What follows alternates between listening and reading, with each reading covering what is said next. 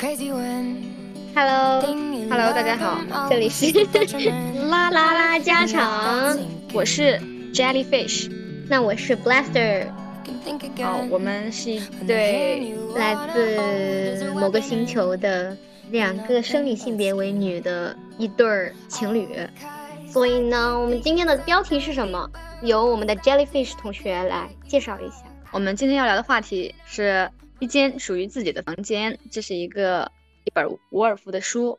虽然我们俩都还没有读过，对，虽然没有读过，但是 蹭一下热度吧。对，然后有所耳闻。但我们今天不同的是，我们针对的是女同情侣版。对，其实我们今天录这话题也是非常偶然的，就是因为我们今天刚好做了一个很重要的事情，终于从之前住的一个小公寓里搬到了现在所处的一个大两居室。虽然也不是特别新，但是。我们两个终于都有了一个自己的房间。对，我觉得每个人都很需要一间自己的房间，就是这也是为什么我们这一次有蹭伍尔夫的热度了。我们很认同他的标题，也希望在之后的播客里会分享到这本书。今天主要是想要跟大家分享，就是关于我们为什么希望有一间属于自己的房间。嗯，为什么呢？就我们已经合租，就是中间虽然断断续续的有分开住，但是基本上是可以说是光速同居，就女同的一个生活历程，共同的生活历程就是光速同居，光速同居，养猫，吵架，吵架，分手，然 后复合。对，但是反正我们住一起了这么多次，无论是住在哪儿啊，就搬了，已经搬了好多次家了，但是都是住在一起的。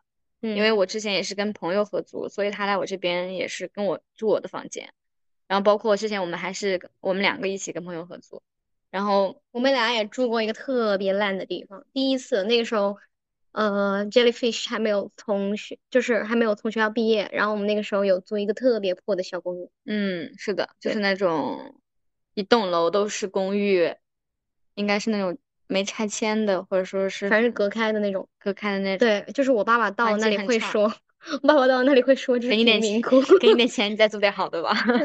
确实，但是当时很开心，当时真的很开心。为什么？因为终于从宿舍里面搬出来了，就是可以跟从集体生活解脱。对，然后可以跟你住在一起，然后当时就很幻想，哇，我们终于可以做饭了。终于可以在此处，此处这个做饭要打双引号。对，终于可以。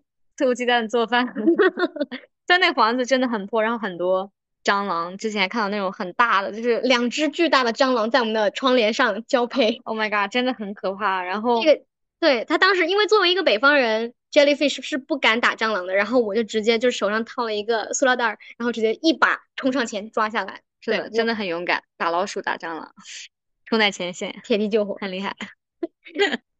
好话不多说，反正在我们。在一起的将近五年的时间内，一起住过很多房子。但是这次在上一个公寓到期之后，我们两个找房的第一个条件就是一定要有两个房间，必须是两居室。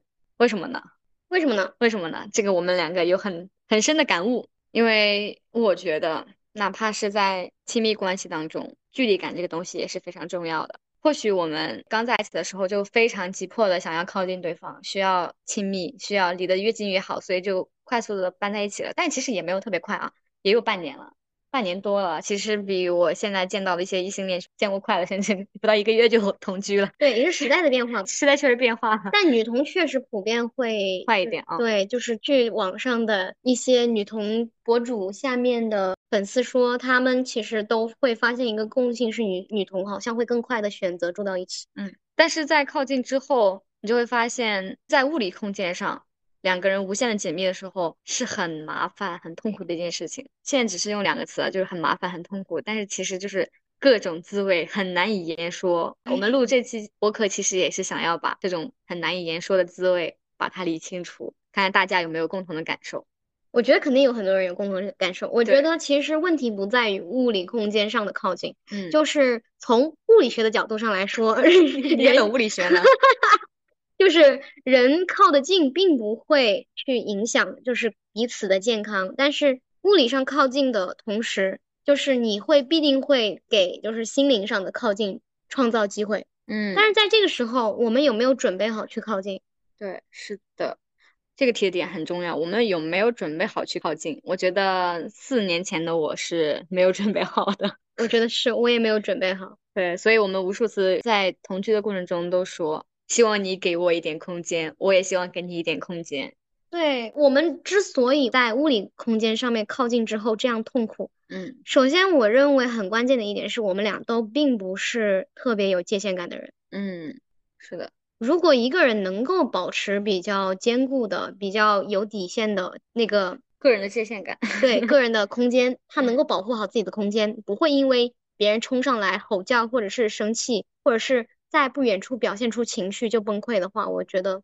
这才是一个有界限感的表现，但是很多时候，嗯，例如我是一个会很容易因为别人的表现而动摇的人，嗯，这是一种有形的空间和无形的空间，它其实是相互映射的。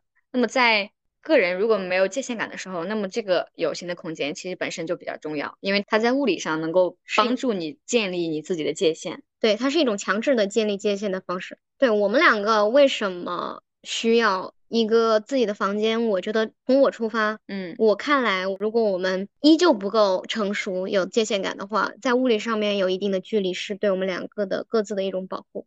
是的，就虽然我们已经在一起四年多，快五年，但是其实这种攻击性和这种愤怒的张力，在每一次争吵中都非常的巨大。嗯，我觉得很惊讶，其实它是一件好事，就是我们两个这种愤怒的激情，它毕竟也是一种激情。嗯，它持续的出现，它保证我们之间依然会有好奇和探究的那一部分，就是我们依旧是对自己的关系还有一种想要探究、想要追寻更高处的那种精神。但是另一方面，就是在于我们已经在一起四年多，但是依旧没有一个特别特别轻车熟路的相处方式，以至于我们可以在极近的距离中保全自己。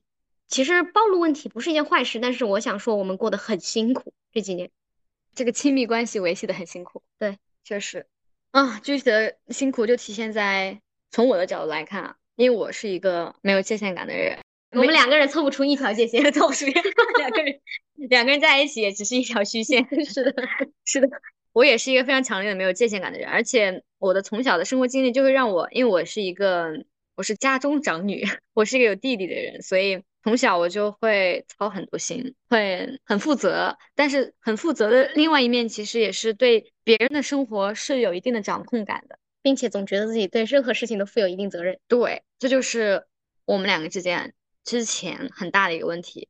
我总会觉得 Blaster 他的生活方式太过散漫，尽管我可以理解，因为 Blaster 之前曾经有很长的一段做心理咨询的经历。然后我我是可以理解他当时的精神状况、心理状况，但是我总还会以世俗的要求，就我会认为我把世俗的要求、把这个标准已经降低了，但是其实我还是在以一个西式的社会要求去要求他。比如说，我觉得每天你要出门吧，你不出门，在家里总要把自己衣服洗了吧。然后我就会因为种种琐事，我觉得你没有做到一个足够自律、足够爱自己的这样一个人，我会因为。Blaster 他不对自己负责而感到生气，然后会督促他，会要求他去做这些事情。现在说起来真的好奇怪，但是当时的我是真的为此很痛苦。我会觉得你的进度很慢，我会觉得我为这种现状感到很糟心，然后我会想各种办法让你往前走。我会试探你的心理界限，然后。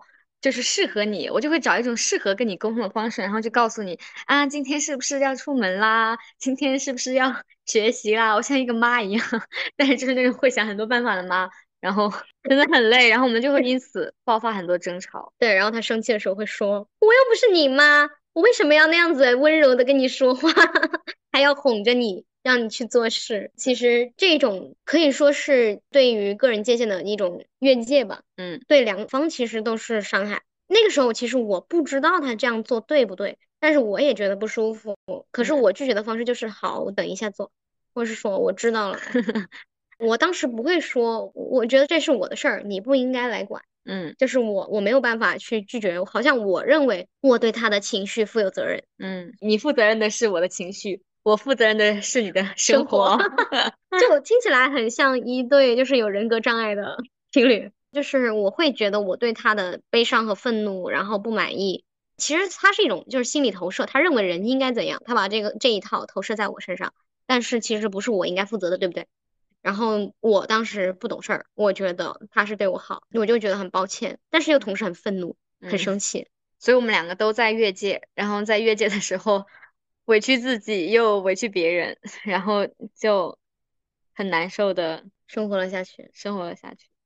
那我们在爆发了很多次争吵，聊了很多次天，梳理了很多次之后，终于意识到，其实并不是说你要要求对方做一个什么样的人，而是你可以把你的需求告诉对方，然后如果对方做不到，你可以选择接受他或者离开他，而不是强迫他达到你的要求，达到这个标准。其实这还蛮难的，感觉很多人都会是在妥协。是的，其实我也会。不知道我到底是真的接受了，还是我在妥协。嗯，所以我觉得这也是一个值得探讨的探讨的问题。或许我们之后会聊。就像刚刚说的，在你意识到，或者说任何人其实都不会因为你的要求而把他自己就完全扭转成你需要的那个样子。在意识到这个事情之后，你可以选择走掉，也可以选择继续。但是继续并不是说无限制的去接受对方仍然在你的不满的那个区域里面是一直蹦跳，雷雷区蹦迪。对。在里面常驻，甚至 我觉得是要设立一些底线的。是，所以我的底线就是我们两个 一人有一个房间。对，好了，终于 Q 回来了。就是我会觉得，我希望跟你一起住，我希望跟你好好发展。或许我们两个没有办法，其实五年说长也长，但其实说短也蛮短的。你五年，毕竟你我们现在都二十多岁了，五年其实也只是在我们人生中占五分之一的这样一个长度。那五年。我们发生了很多变化，但是仍然有很多变化是或许会发生的，或许我们是需要磨合的部分。有些变化可能我们应该说，它有可能永远都不会发生。对，所以我其实是希望还给我们这段关系一个机会，给我自己和你一个机会的。但是这个先决条件就是我需要有我足够的自己的独立空间，因为我需要捍卫我自己的个人的界限感。我希望我自己不再会被情绪吞噬。对，然后我也希望这样一个物理空间，其实它真的确实是一种暗示，就是这个空间属于你。比如说现在我正对的就是我现在的新房间，虽然它还没有好好收拾，但我会觉得我拥有一个自己的房间，里面放着我我的书桌、我的床、我的衣柜，然后我可以在里面看书、学习、工作、睡觉。或许我们两个会串门啊，应该会经常串门，但是我会知道这个地方属于我，我会很有安全感。这种安全感会让我，或许啊，会让我的内心也会更有安全感，然后也会让我的那种无形的界限感也会慢慢梳理起来。对，我觉得我们之前看过一本书，叫做那个什么习惯心理学。嗯，我觉得他说的很有道理的一个事情，就是你不要去对抗自己的习惯，而是你要去寻找一个合适的环境。就是我们两个的习惯已经是在说，就是在同一个空间内不爽的时候，就会互相看不顺眼，互相找茬。那么我们就躲开这种习惯啊，就去找一个更合适的环境，就是每一个人都有自己的一个小屋子，我们不舒服的时候可以躲起来。对于我来说，就是我其实还没有一个真正意义上完完全全的经济独立，所以我认为这对我来说也是一个很积极的暗示，就是告诉我我要开始学会长大和对自己负责，而且对我要做一个完整的人，而不是说跟 jellyfish 像以前那样子，就像没有皮肤一样亲密无间。是的，我觉得很好。我觉得好点在于是我们两个在这个事情上其实是不谋而合的。哦，还有一点是我认为，就是在我第一次工作之后，我对自己的赚钱的能力有了信心。我认为就是去付这份房租不再是不可实现的事情，所以我现在选择我先要跟 Jellyfish 定下来。嗯，我觉得搬到两居室对我们两个个人的成长以及亲密关系的成长，真的是一个非常非常重要。且有益的 决定，是 是的。好，从今天开始，一人一个房间了。你有了这个房间之后，你最想做的是什么？我最想做的事是，你你先说吧。为什么？我觉得我想说的有点拿不出手。那你先说呀，没关系啊。啊，首先，其实我我很向往一个人在房间里面。Masturbate，这是是有点拿不出手，是有点拿不出手了。这能说吗？真的只有这个吗？不能说点上得了台面的吗？想想一个人在房间看书，想在睡不着的时候看一整夜的书。而且也不会担心影响到我。对，影响 jellyfish。有很多次我失眠，其实我都很担心会影响它，因为我会翻来覆去。嗯，然后反而因为这种担心，我会更加失眠，更加失眠，连翻身都不敢翻，整个人都是精神紧绷的。对，然后就不敢找一个自己舒服的姿势，就会待到下半夜，然后最终到沙发上睡。是的。然后我会想说，就是我会有一个失眠自由了，我想干嘛干嘛。我在房间里面写日记，经常其实失眠的时候会有很多想法，想要去记录，或者甚至我可以起来给自己冲咖啡，很神经病。但是因为我如果在这个新家的话，因为我们刚买了摩卡壶，会有一个这样的期待，嗯，就是任何时候都想要去 煮一杯咖啡。对，理解。还有其他的吗？嗯，还想做什么呢？啊。还是说回到第一个了，就是睡不着的时候会想来一发，不怕那个动静吵到我。对，你在干嘛？很尴尬，又羞又臊，浑身还很燥。如果一个人在 solo 的时候，然后被对方发现，其实很尴尬的一件事情，就是不是你每一次就是呃你 DIY 都是想要爱人参与，就是我又不能加入，可能我确实也没有精力加入。对，感谢我的尊重，是不是？感谢你的尊重，嗯。所以现在两个人分开住就不会有这样的担心啦，就是想怎么翻怎么翻，嗯，想怎么玩怎么玩。那对于我来说，反正主旨啊，就是嗯，对于我来说，反正最大的特点也还是一样的，就是可以自己爱干嘛干嘛，就是尤其是夜晚的时候，睡觉前和醒来之后，因为白天工作日的时候我要去工作，我就很希望在回到家之后，其实有一个自己的个人空间。我就觉得那种工作回家之后，整个人被亲密关系又充满了、占满了，我就觉得我好像没有时间和精力去独处，没有时间精力去面对自己，可能整整日记啊，然后做做规划呀，然后仔细想想有一些浮现在脑海里的 idea，我就觉得很需要这样独处的空间。那这个空间本身或许本来就已经只有晚上了。但是因为我们两个之前一起住，所以没有这样的条件，没有这样的条件。因为你好像面对这个人又离得很近，你的整个精力就不由自主的就会花在他身上。对，也不是说总是腻歪在一起怎么样，但是我们两个会经常聊天，会聊一些关于亲密关系的话题，可能好着聊，可能坏着聊，也就是吵架，就是好像总是绕不开和另外一半的关系，但是留给自己的空间很少。所以我觉得对我来说也是我，尤其在晚上。会更有自己的空间。那我想做的事情呢，就是我也会想在睡觉之前，或许看看书，因为我之前会有这样的习惯。但是现在我们睡觉之前，其实一般都是 聊天结聊天结束。因为 Blessed 也希望我去在睡觉之前有沟通和关注，所以我们也是磨合之后发现，这样的话会让两个人更加安稳、顺利的入睡。嗯，但是现在一个人住了，我可能会想把那个习惯捡回来，就是睡觉之前看看书，然后写写日记。我还挺喜欢整理自己的想法的，但最近都没有什么时间，白天的时候也没有时间。